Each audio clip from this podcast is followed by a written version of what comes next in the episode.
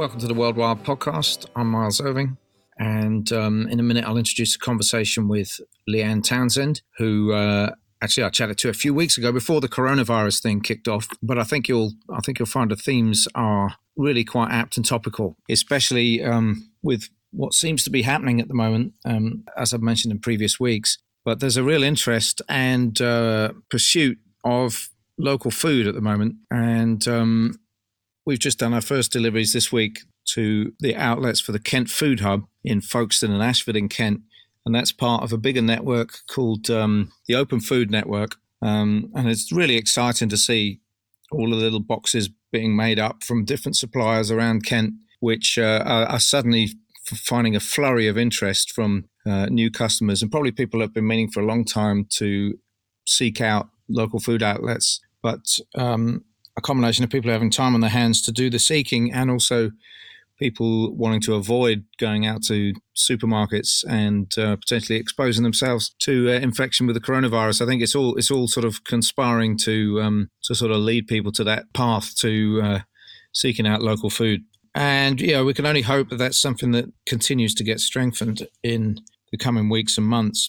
Yeah, and uh, that that obviously relates to the, the sort of rural development theme, which you'll you'll note we, we pick up quite a lot, because um, obviously most food does come from rural areas, and um, there's a lot of people trying to make livelihoods around that. And uh, for us, it's just really exciting to see wild foods just getting to the general public.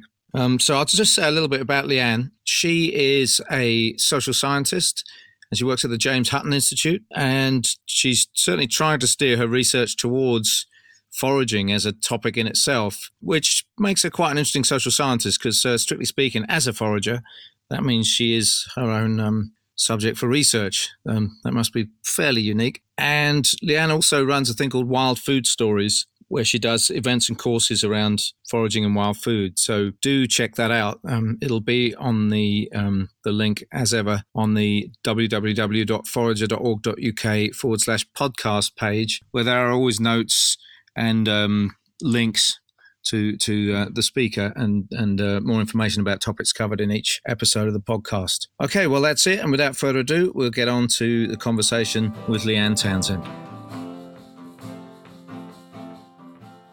We obviously met face-to-face at the um, A O F meetup recently. Yeah. But there's yeah. all sorts of things I don't know, which which we could have had a lengthy email exchange and chatted. But the but, but the point of this is to to uh, is to document on, on, ongoing conversations with people who are, you know, sharing the same world in some way. Um, okay. So yeah. I can find out more about what you do in this context without it seeming like it's a setup for the podcast. So tell me, Leanne, blah, blah, blah, all that kind of stuff. You know, I actually don't know that much about what you do. I suppose the first thing is that um, there are different strands to me or to what I do. There's almost this kind of split personality thing going on. Multifaceted? Are you multifaceted? Yeah, multi- multifaceted personality syndrome, maybe. Um, so, yeah, my kind of um, career or day job for the last, how long have I been at this now? Maybe fifteen years more. Um, is academic research, and I'm a social scientist, and my kind of my main area of interest is rural communities and rural economies, rural development, if you like. Mm. So that's been my bread and butter for the last, you know, over a decade. Um, I worked at the University of Aberdeen for a good five, six years doing this kind of research. And we, we had this big research centre funded through the U K Research Councils, all about digital um, tech, digital technologies and their impacts on rural areas, whether those are good or bad, or you know. But towards the end of the funding for that, my um, my funding ran out basically. So being an academic researcher until you you get that coveted lectureship, which everybody's aiming for, it's quite an uncertain and unsettling kind of um, work to be in, because these contracts are always fixed term. You're always facing the end of your contract, redundancy. I went through the redundancy process many times and usually ended up getting a bit more funding. But um, towards uh, towards the end of the, the research centre, the funding just dried up. I did a bit of work in uh, a bit of kind of consultancy research working in Kenya, looking at the impact of solar energy that had been provided to a, a rural village that had previously had no electricity. So that was really enjoyable work to do. But during that time, I was sort of coming towards unemployment, if you like. Most academic researchers will move around the country or even further afield for their career to sort of, if you like, to chase that coveted uh, lectureship, which gives you the permanent contract. I wasn't really in a position to do that. My husband's got a well-established gardening business here, which is obviously very important to him. Um, and we have kids, and and so we're very rooted to where we live. And so that wasn't an option for me. Um, in as the, the work got smaller and smaller and my hours got smaller and smaller, I turned more and more to foraging, which had been an interest of mine anyway, but I kind of just threw myself into it, if you like, and um, became much more immersed in it and in the, the wilds of my local environment here. And I got to the point where I thought, this is this is what I want to do. But then at, the, at that same time, this perfect uh, job for me came up at the James Hutton Research Institute in Aberdeen as well, which I couldn't really say no to. So I'd got to the point where I really wanted to start teaching other people foraging, and I just decided, well, I'm going to do it anyway.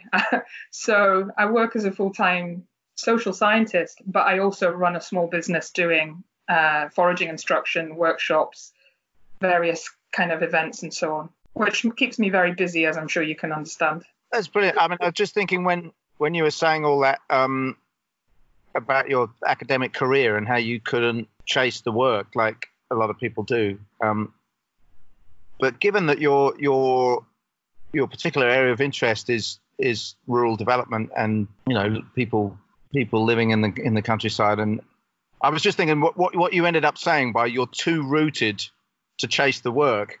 And yeah, I, I I mean I don't know about you, but I I would think that probably the, the output of of just a, a brief inquiry, let alone in-depth academic research, to say what is the one thing that is lacking in rural communities these days, uh, it would be rootedness, wouldn't it? I mean, yes, there is an awful lot of coming and going. So there's, you know, there's a lot of uh, research that goes on in that kind of in migration, out migration, and that's one of my research interests anyway. Um, and obviously, living in a rural community, I see it for myself. People moving out here, chasing a kind of a lifestyle dream, if you like, and not always seeing it through or not always being able to see it through for whatever reason. Um, but then there are people like me who I, I kind of al- always knew I wanted to get back to the countryside, and now we're here. It's not just a practical decision. It's it's very much like I can't imagine being anywhere else. Um, yeah. It's home, which is nice. I not every, not everybody is able to say that. So I know that I'm lucky in that sense. And that was more important than giving it all up to, to chase a career, if you like. Uh, it's, it's it's about finding another way which suits all of us and allows us to to stay here, really. Yeah, I mean, I I just think that um, I mean you've you've you've said about home there, and obviously that's we already know that's a talking point in terms of your research and what, what yeah. I'm hoping to look into more. But I just think it's so important that the the um, the kind of downside of, of academia, I'm sure we'd all a, agree, is just this this sort of endlessly questioning things, and, and then all you really want to do is generate another question so you can endlessly question it again and carry on with this thing, which which is not, um, I mean, we could have a discussion about the the, the idea of, of, of exploring ideas for their own sake, but I'm not sure that's what that is. It's It's it's more futile than that in a way, uh, and I think I think um, there's a desperate need for um, academic inquiry to be yielding up really tangible ways forward, or, or ways even. You know what we need is ways. We don't need a bunch of facts. We need yeah. I, I agree. To do. And and I love the fact that that in pursuing uh, academic research around the social science of, of people living in the country, you are embodying part of the way forward by saying, I'm too rooted to chase the job. I just, I think yeah. that's neat, actually. I'm almost my own case study, if you like, you know. And, um, well, you're, here's one Here's one we made earlier, like they used to say on Blue Peter. yeah. um, but it's not always like that. So I did some research on Jura. Have you, have you been to Isla or Jura? on the west coast of Scotland? Jura, I've not been to. I've been to. Uh, I've been to Lewis and Harris and uh, Mull. So no, I've yeah. not. Yeah. Okay. Okay. So Isla's the famous one for obviously for the distilleries and for some of the the better known whiskies. And Jura's its kind of small sister island. Um, so in order to get to Jura, you need to take two ferries. It's mm. quite remote, um, and it's it's absolutely stunningly beautiful. It's got something like two hundred people, two thousand deer. Uh, and its industries are largely tourism. Um, what's what am I trying to say here? Kind of gamekeeping, the the the stuff around shooting and yeah. that kind of industry, and um, and the whiskey. So when I was doing research there, I was actually the research was angled around looking at the impacts of what it means to not have good internet connectivity for these rural communities. Uh, and there were a lot of families that had moved over to Jura chasing this kind of this dream of, of wilderness, if you like, very sort of poetic and um, and worthy, but finding after living there for maybe one, two years that they just couldn't hack it. I mean, we're talking really seriously remote, a tiny little shop that's only open for part of every day, um, and two ferries just to get onto onto the mainland. But what this... does the impact this has on those local communities is quite um, damaging, because you get this kind of flux of, of the population going up and down. And at the time that I visited and did this research, the school, the primary school, was in danger of being closed if one more family was to leave the island. And of course, then what you've got is kids having to travel by kind of car, then ferry, just to get to school every day. So that's the kind of impacts you're looking at with this, you know, in migration and out migration from rural areas. So rural areas do need a lot of support and uh, research, but as you said, research which actually has a pathway to making some kind of difference rather than just opening more and more questions and not really doing anything good. Yeah, I mean, down, down south, I'd say um, there's almost the opposite problem that, that uh, I think that Um, it's not.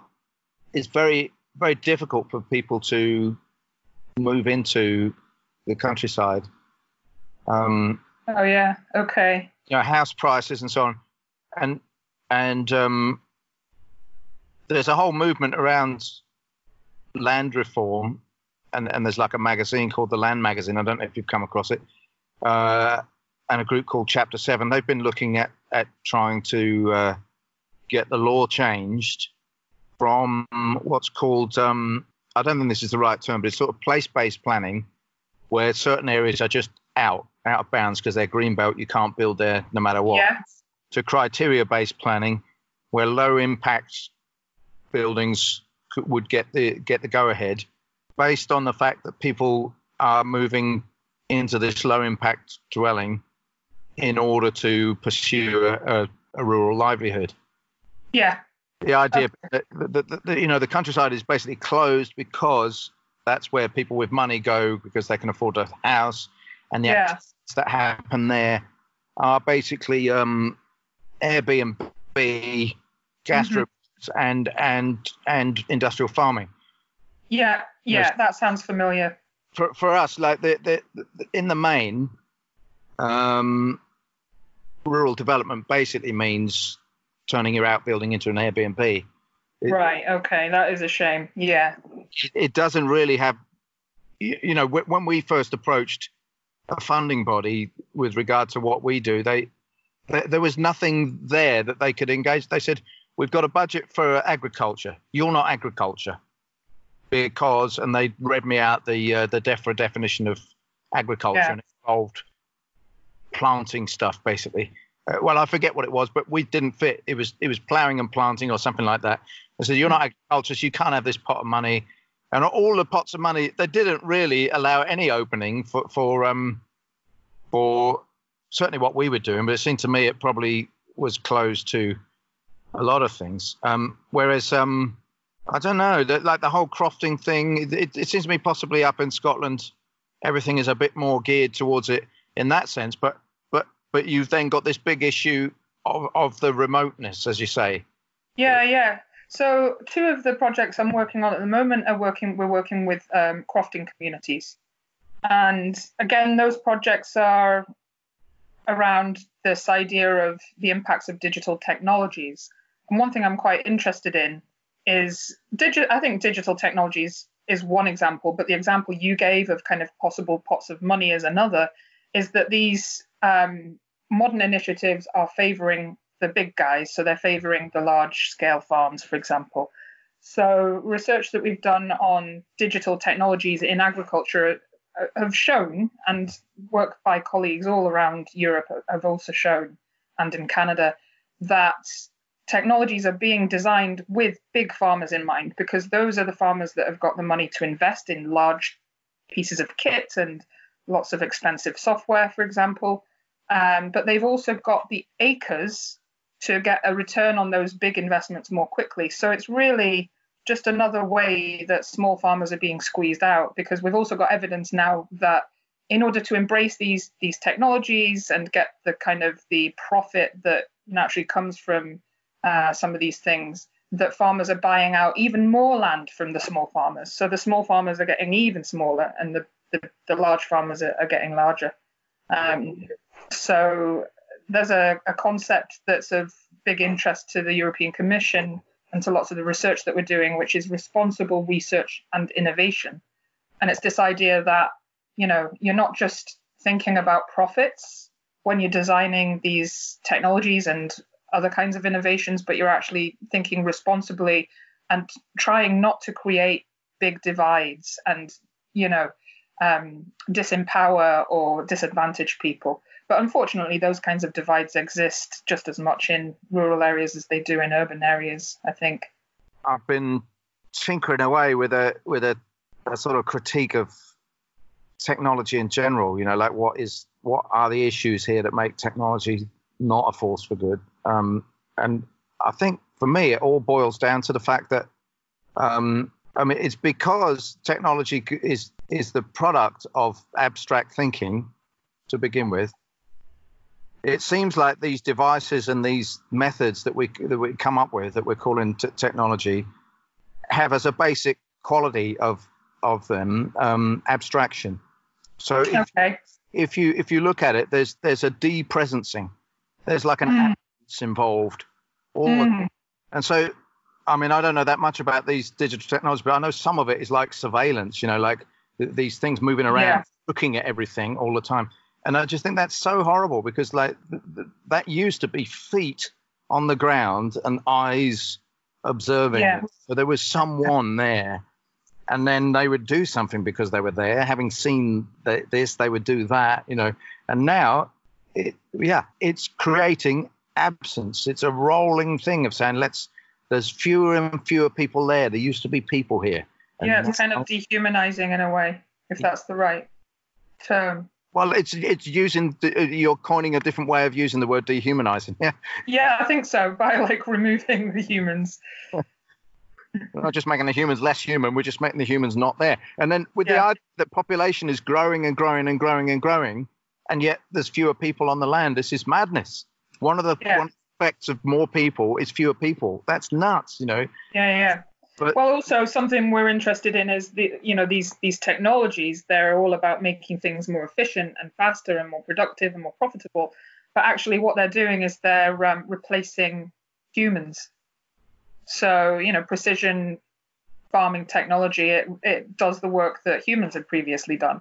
You know, so the, the propon- the the people that are pushing these technologies and saying they're brilliant, we all need to to embrace them, uh, are arguing that then you can you can redeploy your staff in other parts of the farm. But when we talk to farmers, that's not the case at all. They're just not employing them anymore. I mean, I wouldn't say that's necessarily true for everybody, but we have found evidence that this is, uh, it replaces jobs in some cases. But oh, also, sorry, carry on. Oh, go on. Well, I was just going to say another of the the kind of the pushes for these technologies is that they're argued to lead to more sustainable agriculture. But the evidence is a little bit patchy uh, on whether that's actually the case, because, OK, you might be putting less chemicals into the soil. So precision agriculture, for example, what it does is it maps your fields and it tells you that these sections of the field don't need as much fertilizer as those. So the argument is that you're putting less chemicals in. Uh, so that's one thing. There's not a huge amount of evidence that that's a big difference over the course of a number of years, though. Um, it's all about making the land, the soil uniform across the entire farm. But then another argument is that it, what it does is it promotes farms getting larger. And obviously then ecosystems are being kind of minimized as a result of that. So it just depends which way you look at it, doesn't it? Yeah. Yeah. Well, I I just think I have one way of looking at it, and that's they're complete greedy bastards, and they'll they'll say anything in order to get away with continuing to be cre- complete greedy bastards. And we're, yeah. we're very, very naive if they say, oh, you know, we reason we want G M is so we can put vitamin A in the rice.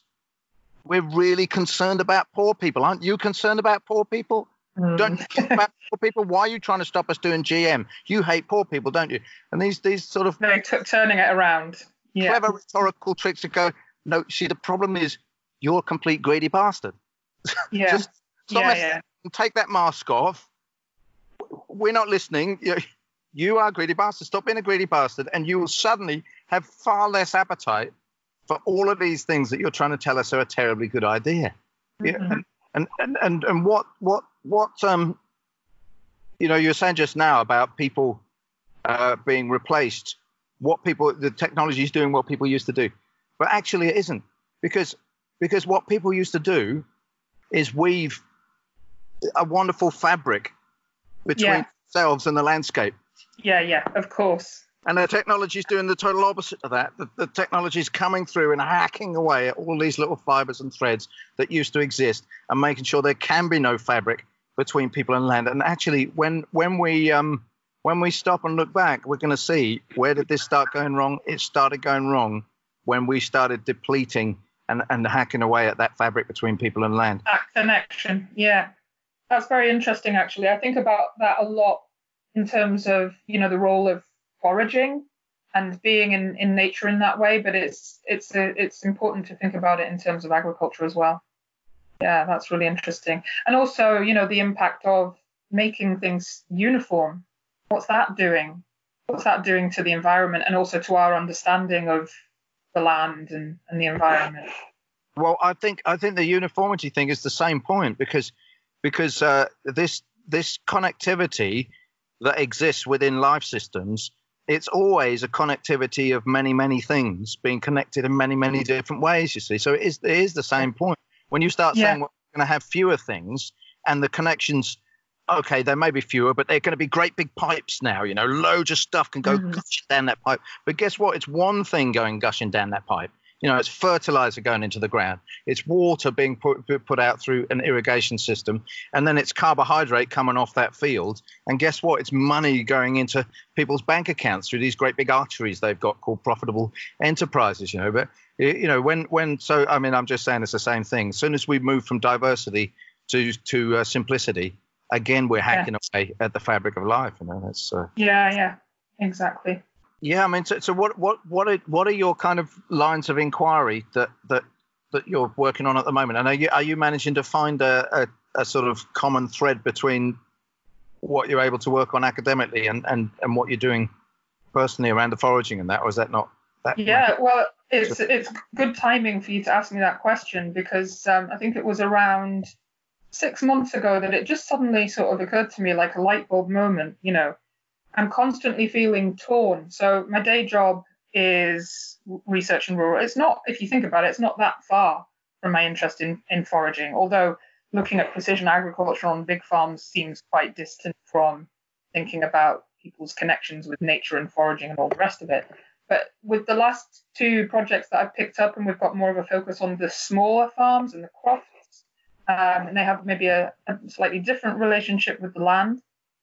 And it just got me thinking, you know, and, and the funding opportunity popped up um, where I thought I could actually do some research on foraging. Why do I have to feel so torn between my, my day job and my weekend job? Or, you know, it's not just a weekend thing for me. It, it permeates my thoughts all, all of the time. I'm absolutely obsessed and passionate about foraging and wild foods. So why don't I try and integrate that into what I do?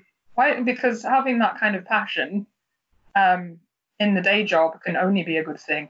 you know, to actually sit down and feel driven and, and want to write a paper on something. Not that I'm saying I don't with all the other stuff, but, yeah, just to bring some freshness. Uh, and I also see some themes that seem to be important that could be approached from a research kind of point of view. So I put in a funding bid. It didn't get funded, but I'm lucky to have the, the support of uh, a fantastic line manager who's enabled me to, to carve out a bit of time to pursue some research anyway. So it's just fairly small scale at the moment.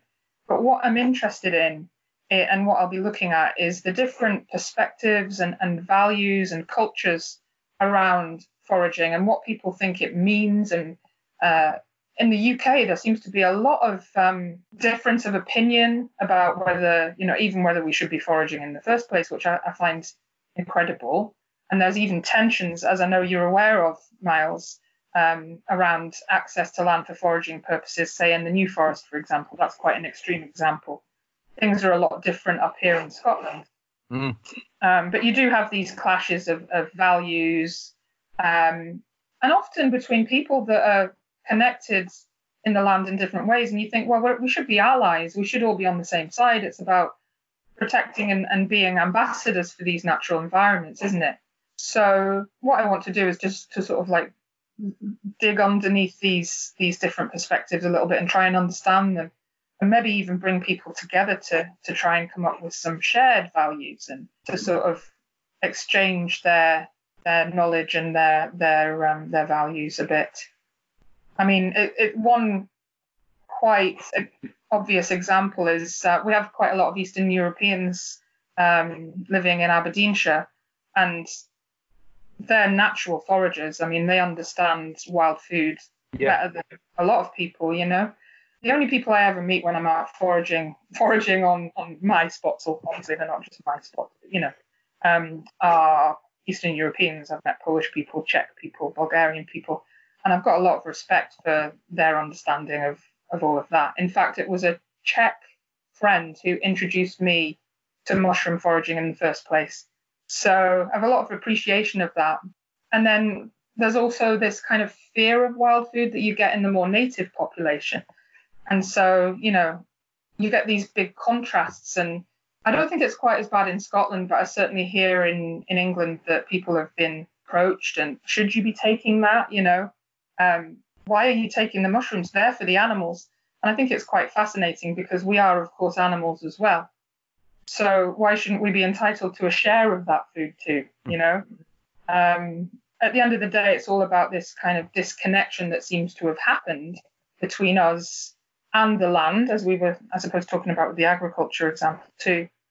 Um, and I'm quite interested in exploring that a bit more and thinking, how can we actually reconnect people a little bit? I'm quite passionate about this because for me, I lived out in the countryside for years, but it wasn't really until I started foraging that I felt connected to the forests, to the riversides. I felt connected to my, my own garden because I've been growing food here for years, but foraging really gave me a new sense of a meaningful connection with nature, which went beyond just walking the dogs or, or something like that, because you have to understand those habitats and the ecosystems in a bit of detail to really understand what you look, you know, how to find things and and so on. It's more than that, though, isn't it? You you you um you get into a different space, I think, as a result. Oh yeah, yeah, I agree. I mean, you do understand it differently in the sense that you're saying you have you could tell people about the certain facts about the ecology, but I think where you are in relation to that piece of land is. Isn't it? It's it's totally different once you've once you've been somewhere, and, and that's that's um, that's what you've been doing while you're there, like gathering some food and going back again. And yeah, yeah, it's. Um, I think maybe it's difficult for me to put it into words how it feels, but it is. It's like an emotional connection in a way. I feel like foraging for me has two sides to it. On the one side, I want to share this knowledge and. Becoming a foraging instructor came from the fact that people saw what I was doing. They wanted me to teach them. So I started with obviously friends and so on. And I get a lot out of that, obviously, mm-hmm. sharing and reconnecting people to that um, and then seeing what they get out of it. But then there's this other part of me that loves solitary foraging because it's this kind of, I don't know, it's like therapy almost, you know. I just love going off on my own. And I'm not even a solitary person. That's the weird thing about it. Mm. I'm, I'm not really a loner. I've always been very social. Um, and I most of the time would choose to spend my time with other people. But there's just something, uh, I, I say solitary. I've usually got these two dogs with me, of course. But um, just being in that environment and connecting with it on my own, I've had some quite profound experiences, which right. might be quite difficult to put into words. But um, I think the first time it happened was, it was a sort of very um, mixed emotional experience, because I actually got lost in a forest which wasn't even that big, which seemed incomprehensible. Um, but getting lost in the forest caused me to to sort of stop and, and sort of sit still in certain parts of the forest, and to sort of develop, in a way, a new understanding and appreciation of that particular place. I, it took me four hours to get out of that. I mean, I, c- I couldn't tell you how big it is, just a few acres maybe, kind of walking. And eventually I started recognizing, oh, there's a, a badger set. I recognized that, okay, and I eventually found my way out. I also found my first ever set during that time. Worth being um, lucky. Yeah. um, and it turned out to be one of my most kind of fruitful spots for, for seps. Uh, and I really fell in love with that forest. Um, and something quite sad happened a year ago. It was clear felled. Ooh. And that was the first time I felt a real kind of emotional jolt in my heart about something like that happening, you know, not just because of the seps, although obviously, you know, they, they're gone now, and, and that was rather nice, but that had become quite a special place for me. Um, and interesting speaking to local people about that, because that was, of course, it was a spruce forest. Um, and a lot of people will tell you, well, it's just a crop, you know, it's just a, it's not native, so it doesn't matter. But actually, that forest had been there for probably around at least sixty years, and it was planted quite widely. So there were lots of beautiful little paths going through it, gorgeous little places. Um, people walked their dogs there for, for decades. And so to local people, it was a loss. But more importantly, I think, was um, the fact that actually I, I found some rare species in there. I found a red datalist um, fungi in there. And it was a diverse ecosystem, even though it was a spruce forest. Not all spruce forests are made equally, you could say. Mm. But there's this snobbery around native, not sorry, non-native species, I've noticed, um, particularly, you know, from a sort of conservation approach. Non-native species are not valued, but they have a different value to me because of those experiences, I suppose. Mm. I mean, what what I would tend to... Um... be thinking about in, in trying to talk about this this same sort of thing of what are we um what are we doing that's more than just a fact-finding mission or or a practical endeavor, functionally, you know, the acquisition of food or whatever, what is actually going on. Um and I think it's really interesting that you you you said about being uh solitary in that space, and you're not a solitary person. Yeah. It sounds to me like that what, what you're doing there is not solitary at all. It's it is it is it is communion. But it's communion with a, a different community, right? Yeah, exactly. Um, with living beings, mm-hmm. And that's something I'm exploring in more detail at the moment. I'm um, reading a book by Stephen Buhner, if I'm pronouncing that right. Yeah. The the secret language of plants, or the The Lost Language of Plants or something, I can't remember. It's a fascinating book. Yeah, I've read um, it myself, but I haven't read it thoroughly yet. Yeah, yeah, it was Monica Monica Wilde that, that put me onto that mm. after a similar conversation, you know, about, um, well, yeah, you're actually, you're in a community when you're in a forest, even if you, you know, you, you're not alone. So how do, how do you maybe learn to understand that? Uh, those life forms in a bit more detail. Um, yeah, it's just something I'm just starting to, to kind of try and get my thoughts around a bit more at the moment. it's a bit of a new territory to me to think about the language of plants and the communication between different species in that way. But, um, you know, Monica gave a, a talk at the Association of Foragers about the kind of signaling and communication of, of plants and how we might even pick up on that. So that's what started this interest off for me. Yeah, luckily we recorded that. I'm probably going to do a, a chat with Monica and use some of the footage from that um, that talk. It was pretty interesting. Yeah, but yeah. The bottom line for me is that that there's there's no such thing other than when we get into this absence thing um, that seems to be promoted and and in facilitated by technology and certain ways that go with that, certain ways of being or rather not being. You know, that, that there's no such thing as a non-interpersonal space. You know, that, that, that somehow or another it is all interpersonal space. And I, I, I can't claim to understand that. I just think that, or, or to be able to, I say can't claim to understand. I mean, really, I can't claim to be able to explain it or or, or, or map it out in, in particular. In words. In particularly easily understandable words. Although I'm I'm working on trying to, to, uh, to make sense of it, I guess.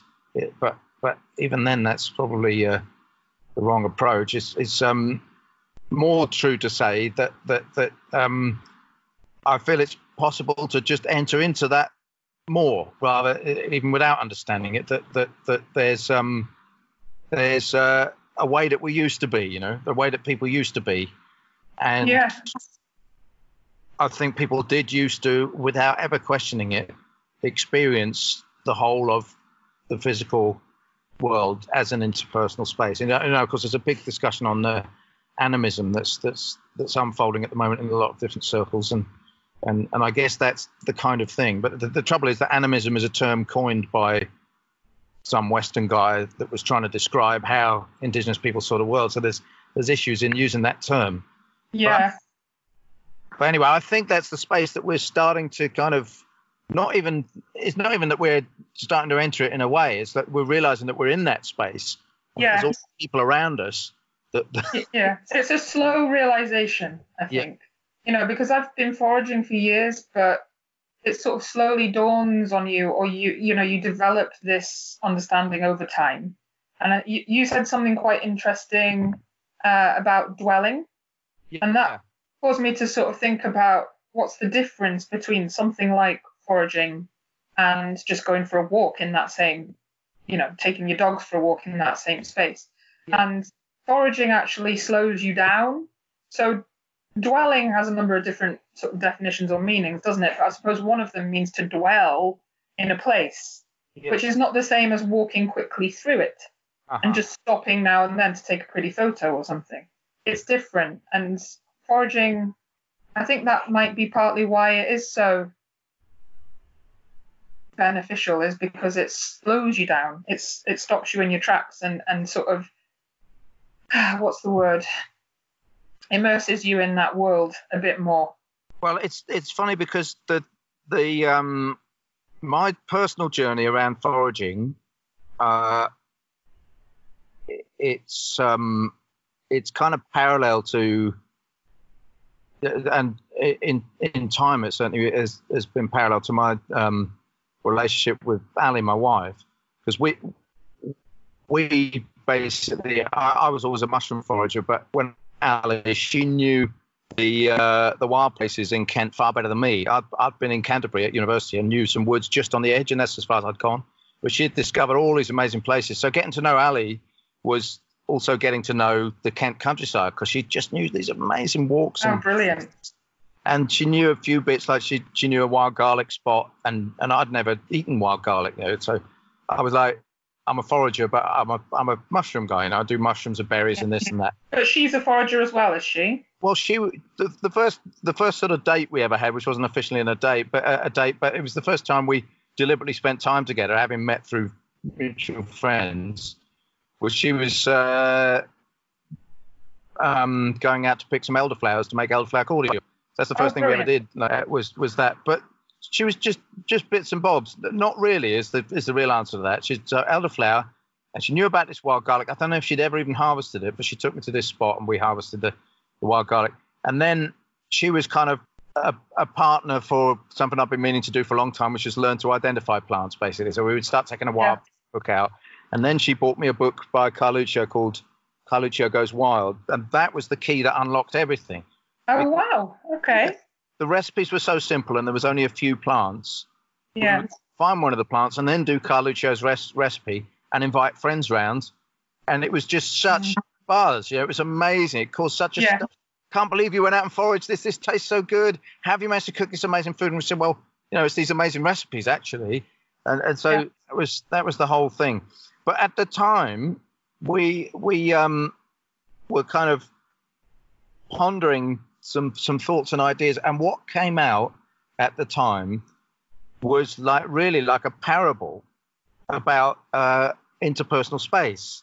And it's taken me a long time to like, kind of go full the full journey to, to get to this, because the sorts of things I'm talking about now, like this animist thing, for want of better terms, that just was that it was so far from my experience until very recently. In terms of, when I say my experience, you know this stuff's been happening all your life when you wake up to it. But in mm. terms of noticing it and actively going after that and, and seeing that as something that's available, you know, the sense of being, you know, watched when you go to the forest, or the sense of being welcomed when you when you go to a place, you think, actually, I've realized that all along, but I've not been conscious of it. Anyway, yeah. so I've been quite dead to all that stuff is what I'm trying to say. I've been busy building a foraging business, learning the nuts and bolts of the plants. Yeah, more the practical stuff. Very functional. You're missing that kind of that connection. I think I'm in the same place where it's just starting to kind of fall into place a little bit now. Yeah, yeah. Just that understanding that that's there's something that's worthy of further exploration there, you know. And and for me, I I feel like it's dawned on me that that is the most important thing that's happening. But but but, but in terms of this this little uh, train of thought we were exploring at the time, what what it was was like you're walking down the road and you stop and pay attention. First of all, you notice something, then you pay attention to it, and then you respond to it. Now, it might seem a bit bizarre, especially for people who are upset about the idea of picking stuff and eating it because we think you should leave wild nature alone and and, and, and all of that kind of perspective. But for me, well, I realized that if I stop and pick something and take it home and cook with it and, and so on, that I'm actually participating in the life cycle of that plant, and that that plant is being worked into my whole fabric of meaning and memory and, and practical experience, and then my body when I eat it. And, and and so, but it was just that first thought that when we when we notice, we, we pay attention, and then we reach out and touch and gather this thing into our life. That this was like a parable for for for um for the interpersonal space of responding to other people. But it's so funny. It yeah. just had this idea, and I've got it in a journal written down, two thousand three, I think it was. I've gone back and looked at it recently quite a lot and just thought, wow, you know, that's like a little seed that that could potentially change the world, that idea, if yeah. if you mirror it back, you know, because because I'm I'm now realizing um just how much there is in that, yeah. You know. But, you know, this seems fairly kind of left field and revolutionary to many people that might be listening. But do you not think that sort of maybe a couple of centuries ago, people would, or maybe longer, I don't know, in the case of the U K, we seem to have become quite disconnected from that kind of heritage. But yeah. do you not think that this would have been a more everyday way of, of thinking at one point in our in our history, when perhaps we were more dependent upon the land in that way? Yeah, well, I mean, I think it's our it's it's again it's our it's our it's our rightful home, you know, to to, to view the yeah. world this way is so ordinary and basic to, yeah that way, but we've become exiled and and uh, and almost like excommunicated from the Church of the Forest, you know. Yeah, where uh, more so Probably. I think more so in the U K than in some cultures, yeah. which is interesting. And I suppose we can make many theories about why that might be. But that's when you get these kind of fairly horrible clashes, culture clashes or clashes of values about um, foraging. You know, so the, I think that there's been some examples that I've picked up on from maybe from England. I've not heard yet in Scotland where people have been accused of commercial foraging because they have a big basket or a big bag full of full of mushrooms. But these, in some cases, I think these were Eastern European people who have a culture of picking the mushrooms when they're in season and then preserving them in many different ways and using them for them and their families throughout the year. So because, I suppose, I don't know, a, a, a ranger or something might not have that understanding, they look at a big bag full or a big basket full of mushrooms and they just see commercial. Yeah. They think, no, nobody's going to eat that many mushrooms in a meal. Well, no, they're going to be preserved and they're going to be used throughout the year, you know. So I suppose that's the kind of thing that I'm interested in exploring. And I'm still unsure about what you bring as a researcher apart from answering questions. Um, and I want to construct it in such a way that it actually has a voice and, and can contribute something to this ongoing debate or discussion about whether we actually have a place in nature, whether we should be allowed to enter those spaces and take food from them, you know. But we could talk about that for a long. I could certainly talk about that for a long time. No, I think it's. I think it's really good though, because I mean, I I would think one of the questions would be uh, to try and tease out the sense that, that we've been exploring just now. You know that that you know, do you just see this like a supermarket shelf? You know, I'm going to go down there and I'm going to get my stuff and I'm going to take it home and now I've got some stuff. Or is there something else going on when you go to the forest? And then yeah. when eating the stuff that you dried in the autumn, or when you're drying the stuff at home, what's what does that? What's happening there? Is this yeah. function? Are you just acquiring stuff, or or is is something being played out here that involves yeah. the the relational kind of aspects that we're trying to touch on, the way of being in the world that we're trying to touch on? Yeah. Yeah, you know, I think that that's a great idea, Miles. I, I might steal that for the research, because I definitely wanted to speak to a range of different um, actors, if you like, people that are coming at it from different angles. And, of course, I want to speak to people who forage as well and understand what they experience, why do they do it, what are their, you know, what are the benefits, what are the what are their values around it. It hadn't occurred to me to talk to them about, you know, their preserved wild foods and what does that reconnect them back to their experiences when they were harvesting the food, you know, or is it, like you say, just they're just putting them in a in a casserole and that's the end of it?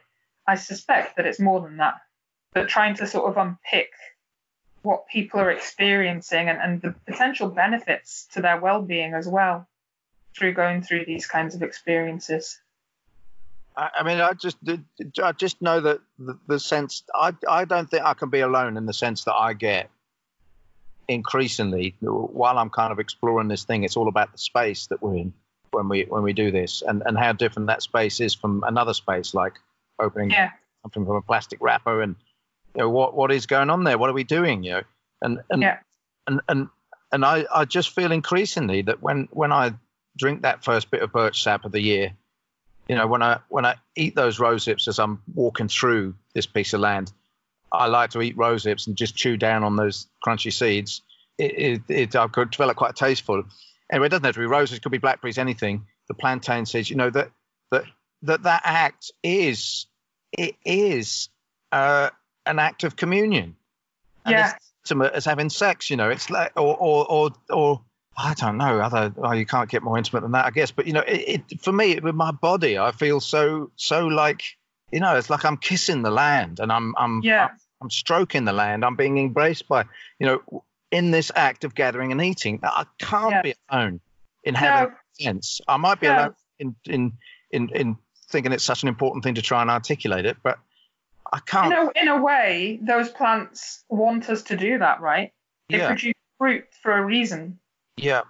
So I suppose there's a big difference between somebody going and taking every last bit of a, a plant that's that's growing and not being kind of sustainable or thoughtful about it, but actually picking mushrooms, taking fruits, eating them. We are, I think, probably communing with those plants in a way that they want us to, right? Yeah, and I, I, I'm that's not part even... of their reproduction. Yeah, and and. To be honest, just to be clear, in, in my own sense of what's going on, I don't have a sense that there's somebody there that's like a, a, a lady I'm having a chat with that is the rose bush. You know, it's, it isn't. I mean, I'm not I, like that. I'm not. Well, I'm not belittling or distancing myself from that. It's just For me, it's more like the land. It's just like, actually, I'm communing with, with the place. That's what it is for me. Yeah, so it's more of a kind of holistic, like... That the whole thing not, is... Not Gaia as such, but it's like everything is connected rather than individual plants are well, communicating. I guess, yeah, and I'm not saying they're not. It's just that it's just that for me, I mean, I, I've, I've done it with my daughter. We've gone somewhere, and I've said, I just feel welcome, don't you? And she said, I know exactly what you mean, Daddy. We we stood there yeah. try, trying to figure it out. Maybe we shouldn't, but we did stand there sort of saying, well, is it the trees welcoming us? Is it the grass welcoming us? Is it the microbes in the soil? Yeah. Is it somehow? How do you separate that? How do you separate that out? How do you begin to yeah. do that? You know, but I have had conversations recently with people about communicating with trees that were quite interesting, and I think probably set me on this path of, you know, my instant reaction years ago would have been to sort of snigger maybe. But well, me too, to be honest, I've, I've I've been very close to this whole kind of field, you know, to be honest. Yeah, yeah, and how you view the world as a forager, I think, changes that. Yeah, for sure. Um, but you know, unfortunately. So where I live, there's an awful lot of birch, um, and then there's an awful lot of um, forestry stuff. So I'm doing a lot of foraging in these different kinds of environments. We have some forests that are mixed deciduous, but there's less of that, I'd say. Um, but beech trees tend to line the edges of a birch wood or a spruce forest or a Scots pine forest. So it's like that. So some of the times when I'm, if I'm kind of feeling anything towards the trees, it's almost apologetic, you know, like your your your neighbor's been hacked down, um, you might be next. I mean, it's a funny one because, like you say, you can feel a sense of being welcomed, but humans haven't been the best caretakers of these environments, have they, at the same time? And we are rep- representatives of those humans, I suppose. Yeah, I know, but, but, but there's, there's perhaps a There's perhaps a, th- a sort of recognition of, of where people are coming from, I guess, you know, if, if, if, if we took it that far. But yeah, we go with a basket, not with a, a kind of chainsaw. Yeah.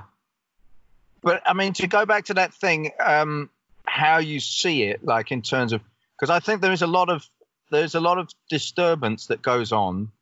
And because we're so geared towards the aesthetics of our experience of the outdoors, I've had some conversations with people where I, I thought we were on the same page, but but this aesthetic thing um, and, and just a way of looking at harvesting. Um, so basically, I mean, obviously we are a commercial foraging operation. I don't really do very much about towards that now.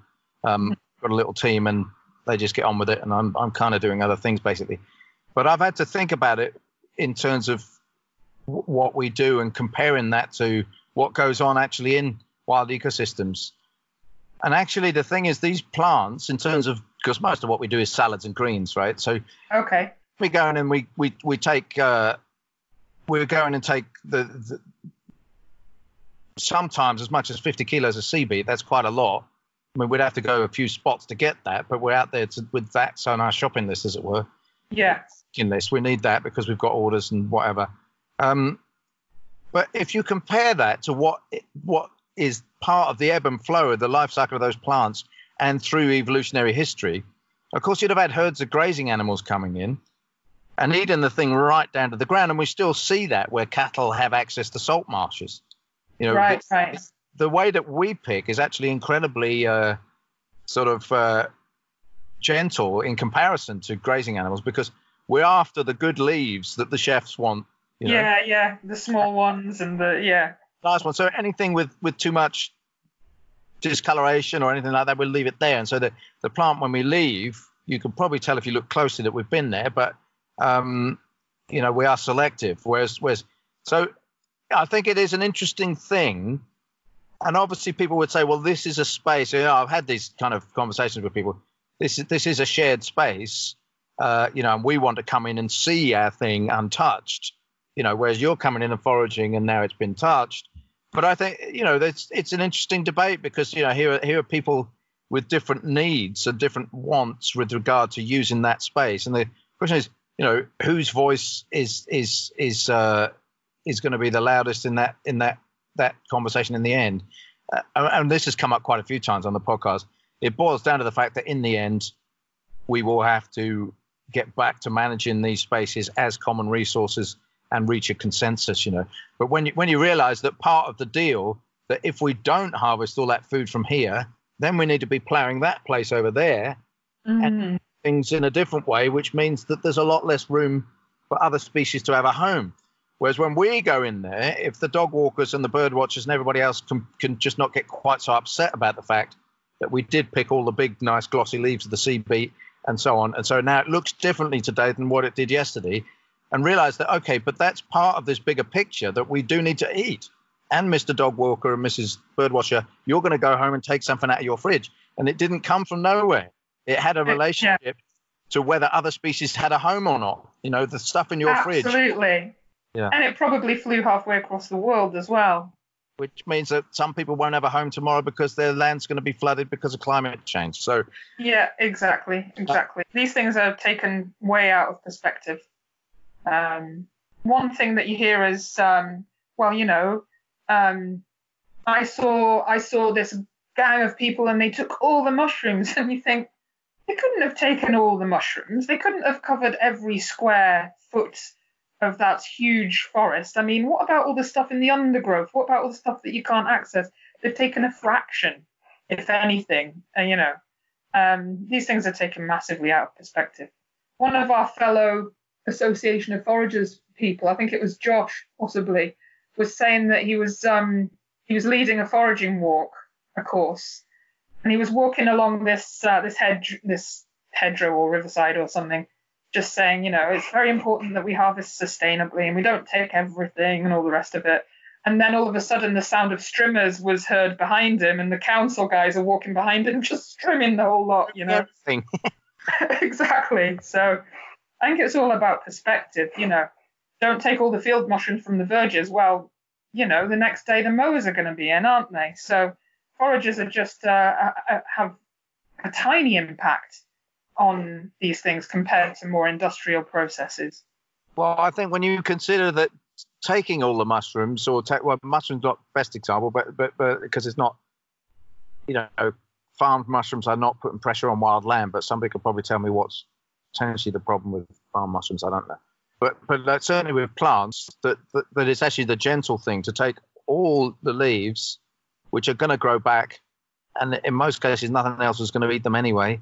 It is a really gentle thing to do, because you are yeah. then uh, stopping this violence of of, um, of industrial farming from, from having to happen to the same extent. You know, and what, what if we what if we ate all the dandelions, the whole of, you know, the British Isles? What if everybody ate all the dandelions for the next year? How much? What would be the impact of that? And people think, oh no, that's terrible. No, no, I mean, what would be the positive impact? So yeah. all of a sudden we've got this massive salad, and all those dandelions are going to grow back, so we can do that several times in the course of the year. Of course. You're yeah. never going to get rid of all the dandelions.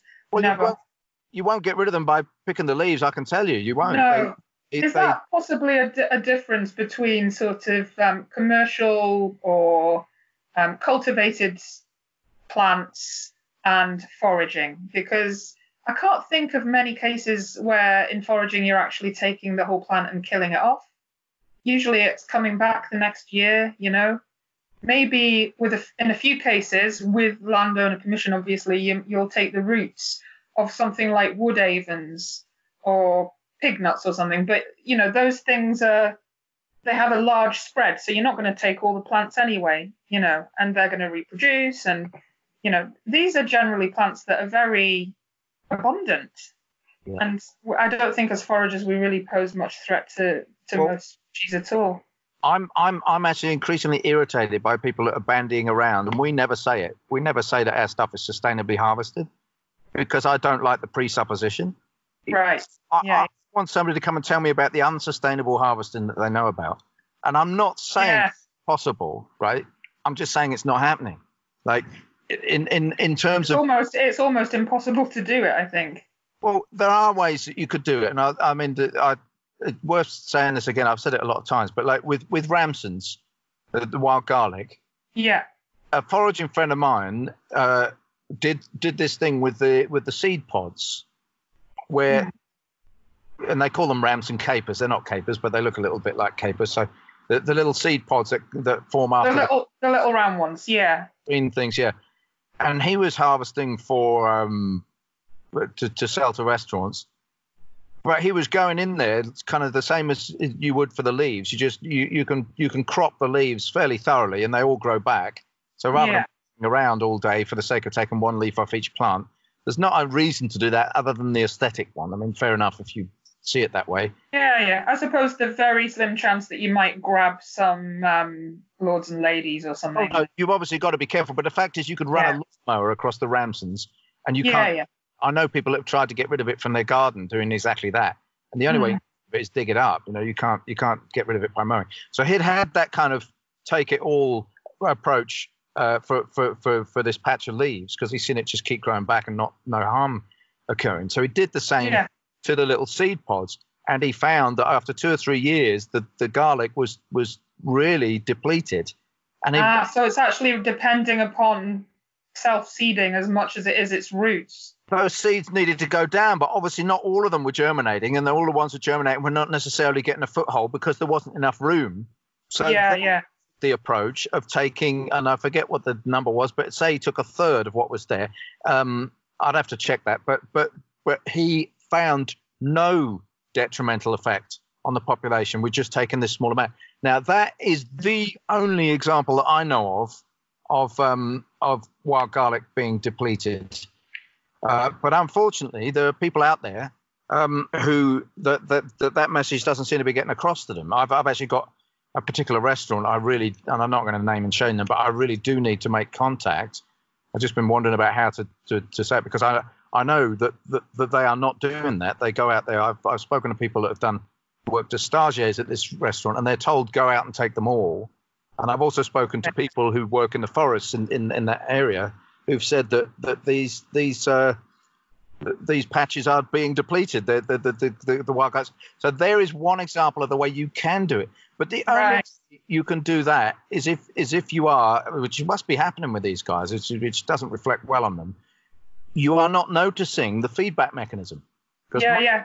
My mate Andy noticed the feedback mechanism. I've since put that on my website saying, look, this is an example of how you can get it wrong. There's not many of them, but this is an example. And so you respond to that feedback mechanism. Now, if, if you're not responding to that feedback mechanism, then you are you really ought to be named and shamed in a way. It suggests that they're not really properly immersed in, in those habitats. You know, they're just going in and out. Well, they don't care because they must know there's there's less wild garlic there. And and I guess they're not putting two and two together. They're not, they think, oh, well, perhaps wild garlic does come and go. Oh, maybe it didn't have a good year. Well, why didn't it have a good year, you know? So that is an example. I mean, I've just answered my own question in a way. Like, that is an example of unsustainable harvesting. But the fact is, people are applying that to, to C B and wild garlic leaf as if they had some badge of righteousness, you know, that they somehow have, have, have become this enlightened, you know, monk after years of, of, of self-sacrifice. They have become a sustainable forager. No, you're just picking the same as everybody else does. And you're wanting to get some kind of brownie point as if you were doing something spectacular. You know, you, yeah. it's, it's, it's just nonsense in my book. The the, yeah. uh, the the point is that not foraging is unsustainable. That's my point. Yeah, people, yeah, that's uh, more, yeah, more unsustainable, I would argue, yeah. Well, people say to me, I'm worried about over-harvesting. I say I'm worried about under-harvesting because we've got this massive resource out there, and all the time that we're not using it, A, we're getting sick because the plants are there to, to could be massively slashing our, our, our national health bill if we were eating them. Mm-hmm. Uh, B, we're we're we're we're getting mentally ill because we're we're we're we're doing everything industrially and shopping and, and eating rubbish and, and, and what that does to our souls. But most importantly, we are we are having to rely on industrial food because we're not using the sheer abundance. You know, I mean, um, for example, apparently the the the the um, the biomass of seaweeds around our coast is more is greater than the biomass of trees growing on the land. In, in the British Isles, apparently. I I forget where I heard that, but that's a... I've heard that as well. It's a massive resource. Yeah. So I got in a bit of a soapbox there, yeah. No, that's that's what it's all about. I, I agree with what you're saying. I read yesterday that I, I don't know why I was um, Googling bog myrtle. I love bog myrtle.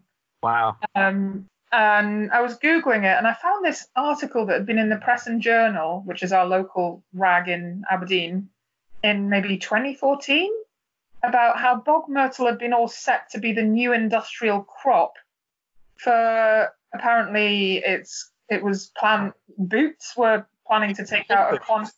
It Boots. was Boots, yeah. Was it?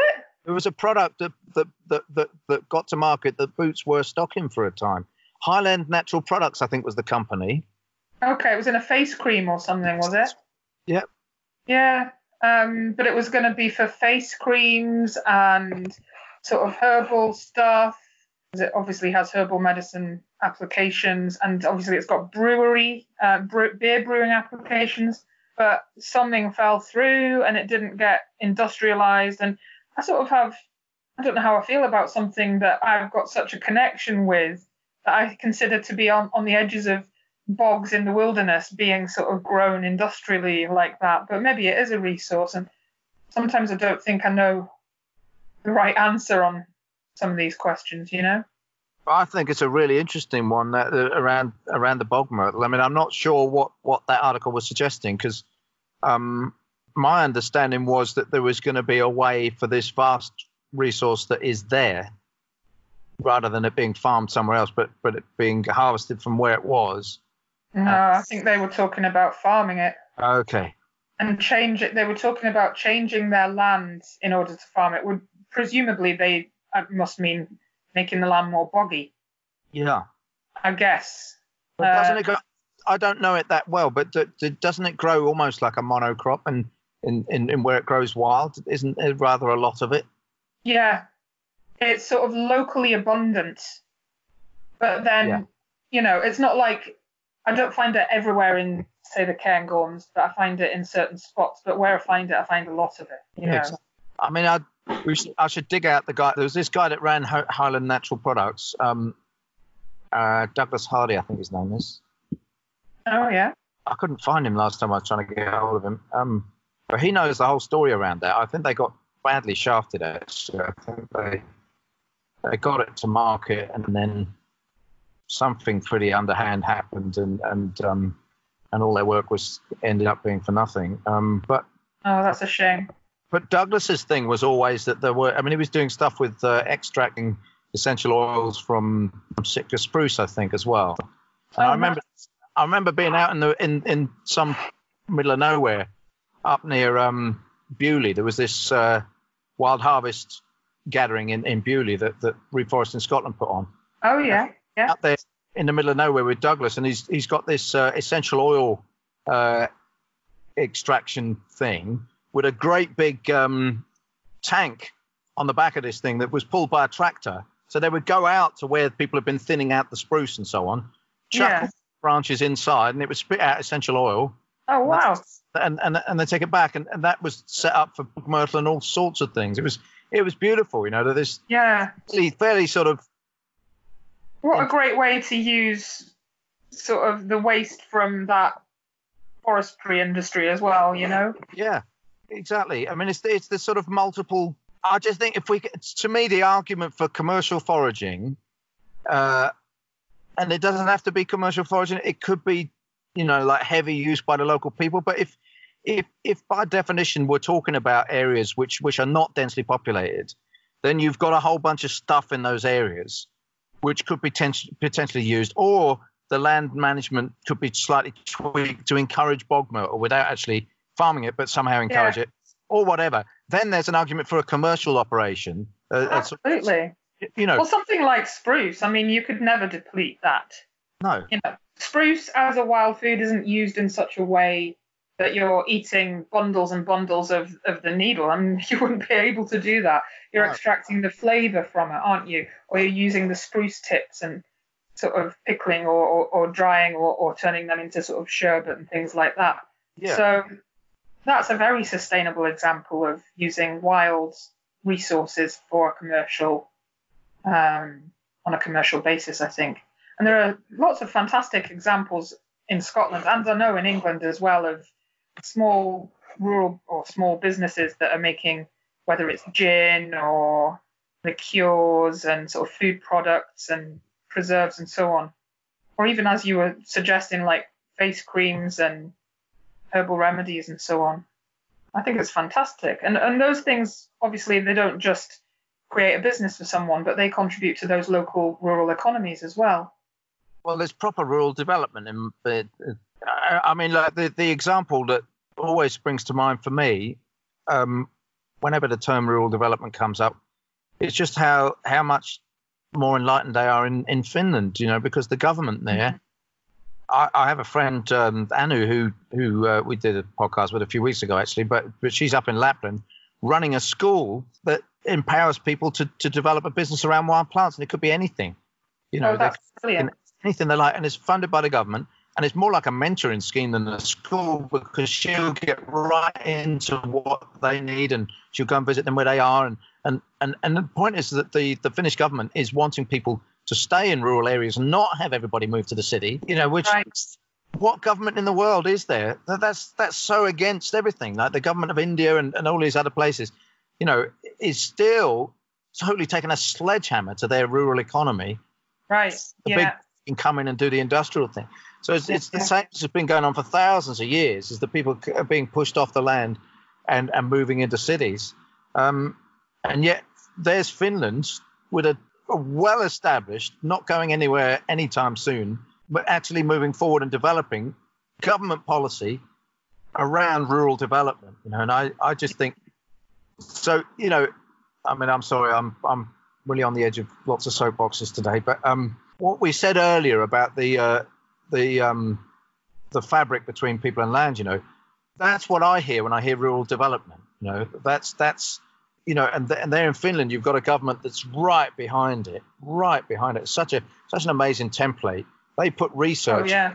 into these potential products. They funded the whole birch sap thing. That's you know, there's a lot of Finnish birch sap coming into into the U K now, and that's because they funded the research in how to preserve it. They, they, and they, in the end, they did this aseptic thing rather than any Amazing. chemical thing.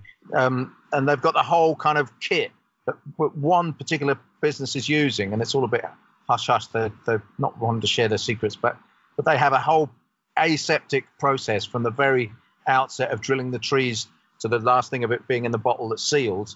That that means that they've got fresh birch sap preserved with no bacteria in it. But that's, that's just incredibly clever. Yeah, and the government funded it is the point. Yeah. yeah, well, that's the point, definitely.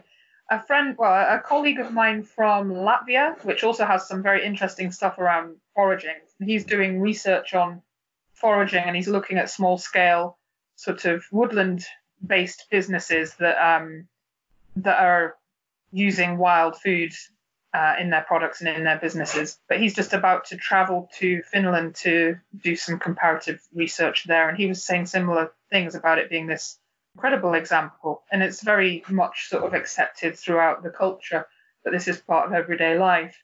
But um, I believe that he might be stopped from traveling due to the coronavirus, unfortunately. Yeah. Um, and if when if we're able to go ahead, then we're uh, colleague and I will be in Latvia in um, around a month and a half, and we're hoping to go up to some of those woodland enterprises and speak to people and, and understand a bit more about what's going on there too. Fantastic. Yeah, well, maybe um, maybe we should talk again for the podcast about that, because I'm sure it's it's um it's stuff people will be dead keen to hear. Yeah, yeah. I mean, once I get my teeth into, I'm just really beginning this research now about the, the different perspectives and values around foraging um, in the U K, but then also using these opportunities to compare that with different cultural sort of perspectives, you know. Um, but once I've got a few findings, then maybe we can talk again, and I'll have a bit more meaty material to to share with you on that. Yeah, yeah, yeah, yeah. And and I mean, I think one of the really important things about that is is that these are enterprises and and livelihoods, because you know there is this prickly edgy thing, and I, I don't know quite how it's happened. I guess it is the interface between this and and and people's perception of of what conservation is for and so on. Um, that it's you know should be like untouched by human hands and and. Mm. Sort of wicked bad humans need to not go and pollute this space now because we've polluted so many other spaces. Look, look what we've already done, sort of thing. Yeah, uh, yeah. Whereas, this, sorry, go on. No, I just said maybe. Maybe that's where it's where it comes from. Yeah, and and so if if you sort of turn that on its head and say, well, the issue here is not people going in and and, and touching it because they might ruin it. It's actually people not touching it that's ruined it. So all, yeah. all the stuff that, that is causing the problem is industrial. You know, it's industrial development. It's it's yeah, uh, yeah. pollution from industry, and it's it's um, industrial farming. All of these yeah. things are, are fundamentally about disconnection and, and therefore disruption of ecology, because ecology is is is is the, is is a sphere of linkages. You know, that's that's what is happening in ecology.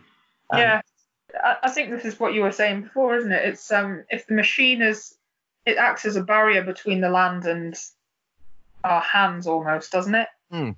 It's sort of um, a go-between, which we're not getting our hands into the earth as much anymore. Perhaps that sort of contributes to this disconnect. Yeah, exactly. We're not, we're not, well, we're not being a species, basically. All, all the other species, in order to live, everything they do when they eat shit, whatever, build a nest, everything they do has linkages with, with the overall functioning of, of that ecosystem. It's it's it's one thread. In fact, yeah, threads. A squirrel is many threads within that ecosystem, not just one. And mm. and and we used to be many threads without. But the but the point is, for me, that that as a species, you know, I coined this phrase, at least I think I did, um, that humans are a keystone species, um, because because. we have the potential to, to, to, with what we do, actually facilitate many, many different kinds of linkages or many different kinds of shaping of the environment, which means that more stuff is going on because we're there rather than less stuff going on because they're there. So mm. it, for me, it's all about us being a species, whereas industrialization is about us being this weird non-entity sort of thing. We're not present, mm. we're not being, we're not participants. Well, what the hell are we? Well, the only question that's answered I can come up with, well, we're turning into a machine ourselves, you know. We've yeah. this abstraction in our human intellect, and then we ourselves are becoming an abstraction, but it's an abstraction that's like a black hole, you know. It's sucking all the connections out of the world that were there and leaving more and more depleted until eventually we implode on ourselves and disappear and become extinct. And then, of course, everything can get back to normal eventually. After well, yeah. but, so that doesn't happen, you know. What, what what if what if we were just a species again and worked out how to be, you know, the ones we are now, not go back to ten thousand years ago and pretend it never yeah, happened. Yeah, yeah. It doesn't have to be some historical reenactment, but I think we are seeing, aren't we? I mean, maybe we're lucky in that we're in that kind of um, community already, but um, certainly seeing more kind of movements around that line of thought popping up, but they are, of course, still very, what's the word I'm looking for, um, revolutionary, left field, whatever, you know, it's not a mainstream way of thinking, is it? But I do think that people are, I do think that people are getting more interested in finding ways to connect with nature, and they might not know why they want to. Mm. Um, this huge sort of interest or growing interest in foraging that I'm seeing, yeah. or maybe I'm seeing it because um I mean there are, in my part of Scotland there's a, there's another um two foraging instructors nearby, but I suppose I'm reaching new audiences or new new markets that might not have had it on their radar previously. So in a way maybe it's creating a market or creating an interest that they didn't realize that they had, um but I think people have been craving some kind of connection. They might not know why. Yeah. And so to sort of, um, you know, this this recent funding bid that I had, um, one of the things that came back was, oh, well, you know, the U K's interest in, in foraging is primarily a sort of foodie thing, isn't it? Or a fashion thing. I don't think so. I think there's more to it than that. And I, even with people that are new to it and that are wanting to get involved, I think they might not necessarily know what they're going to get out of it, but they are. They realize they're going to get something out of it, which is not just food on a plate.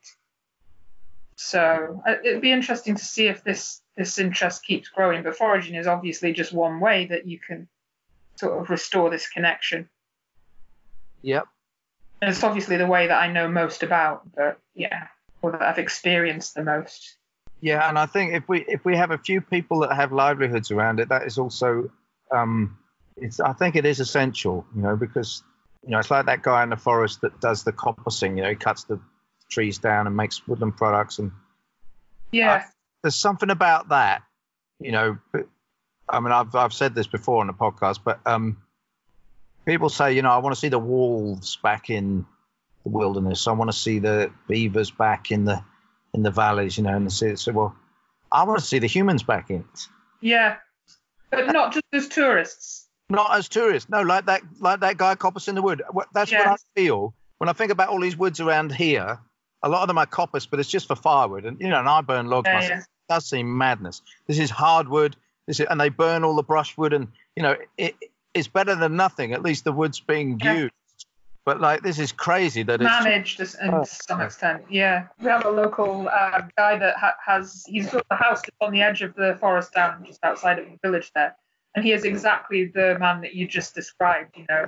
You'll always find him somewhere in the forest. He's got a little quad bike and, you know, he sort of collects firewood, but he's sort of composting bits, and he's he's he's helping out the forest, isn't he?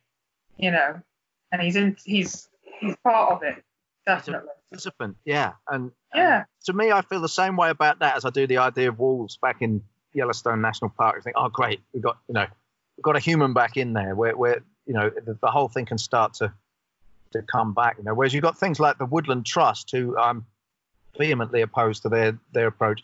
You know, they're planting trees everywhere and uh, they don't do any management. That means this is another non-human space. But, of course, they'd argue that people are going to do all this aesthetic stuff and they're going to go and look at trees. They're going to walk past trees. They're going to feel the wind in their face, all of which I'm entirely for. But it's it's like a weird, it's like a monastic thing, you know. It's like uh, it's like the troubadours in the in the uh, medieval period, you know. These, these yeah. men would sing love songs to pretty women. I just think, guys, this is actually pretty, pretty just odd, you know. Yeah. Like, not going to actually get involved. Just don't look at women, you know. Yeah, yeah. This whole troubadour thing was about celibacy and romance. I just think, no, let's let's have. Let's There's a have, weird double standard there, isn't there? Let's actually get into the forest, see it, and touch it, and eat it, and t- yeah. let's really be in, you know. I've heard, you know, you and then. This this this guy with with his um, woodland clearing activities and, and all the rest of it, and he's really part of that space. But yeah, I have heard people saying, why should he be allowed to get that firewood? You know, and that go, that's very similar to some of the negative stuff that you might occasionally hear around foraging, isn't it? You know, why should you be allowed to have those mushrooms? Because yeah. we we belong in those places. People have just forgotten that, I think. They've forgotten it, and somebody being there is a reminder. If if anybody, it's just it's just people are making a mistake about what they're looking at. They're they're looking at this is this is like an extractivist thing, you know. Someone's gone in there to take stuff. Yeah. How yeah. could you do that? Leave it there for the squirrels. You're you're mistaking the thing. What this is is the advance party to the humans getting back in. You know. Yeah, We're, yeah. We need to get back in. Somebody's got to take the first step. They're yeah. pioneers, and you should pioneers. be saying.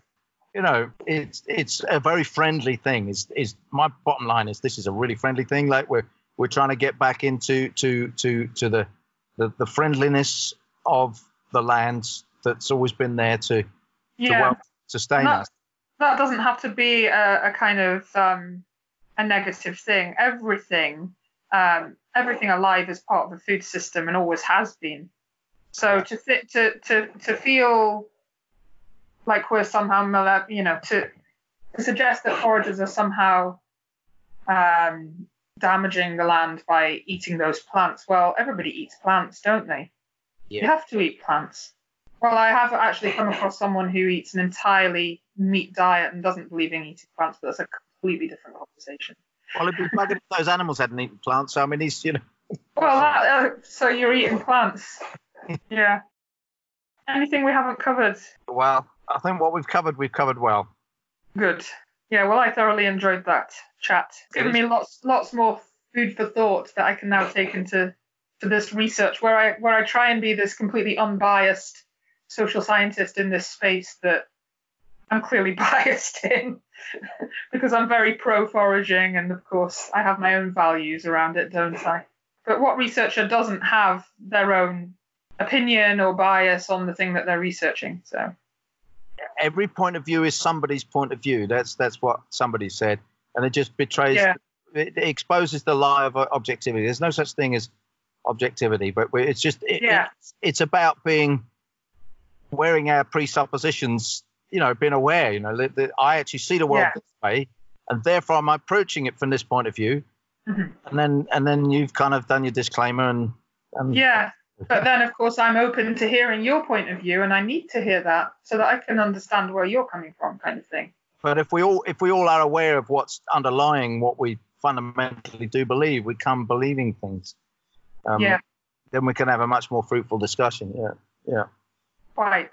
Yes. Not that we have any issues around different presuppositions that have been flagged up here. I think we're we're singing from the same uh, page, as it were. Sheet. Yeah, I agree. Yeah. Definitely. Let's just uh, let's hope that we can uh, fly the flag for getting back into those places, and more people might come and join us, eh? That's it. That's it. All right. Well, lovely talking to you. And um, yeah, you too. Yeah, we'll talk again soon. We will. Thank you for listening to this week's World Wild podcast. And uh, as I, as I mentioned last week, I really encourage anyone that's got children in their life, Um, especially during this lockdown period, to check out the Foraging for Kids Facebook page that we've started. And uh, as I also mentioned, we are working on uh, a, a web page, or at least a, a section of the World Wild web page, which is a w- website which is about to be launched, which will uh, be devoted to foraging for kids. There's some great resources there, people posting up videos of their kids foraging, or just little, little uh, small short videos to inform and educate kids, and hopefully inspire them to to get started with foraging. Although, to be honest, it's it's it's probably as much as anything aimed at parents. But um, there's lots of ideas there for you to get the kids outside um, and engaging with green spaces through uh, gathering and eating wild food. And on that subject, there's a plant I'd like to mention for this week, for those of you that, that want to go out and, and, and seek out something new. And it is the leaves of the lime tree. So lime is not the the uh, the source of the lime fruit. This this is the the lime, otherwise known as linden, which also makes linden blossom tea, which is a very pleasant uh, and mildly soporific herbal tea. Those blossoms will be out in uh, in a few weeks' time, but for now, the young leaves are really really lovely to use in salads. They're they're very um, sort of soft. They're, they're soft to the touch, and they're just slightly gelatinous in texture. So you can add them to salads, or you can even make little. As they, as they open up and get a bit bigger, you can use them in the same way as vine leaves to wrap little parcels of, of rice or anything else you want to make that you would do with um, vine leaves. So they're they're really, really common tree, but I guess all I can do is, is point you in the right direction here. I'll leave it to you to find a, a source of images and more details about the tree, but if you can find some lime trees, uh, I always say it's a source of tree greens. It's a super abundant source, so little, little... Uh, little leaves for, for greens or salad, and just, you know, it's almost a, a limitless supply. If you find two or three lime leaves, lime trees in your vicinity, you'll certainly never go short of greens and salad at this point in the spring, even if you didn't forage um, a single other plant. Okay, well, that's it, and uh, thanks again for listening to this week's World Wild podcast.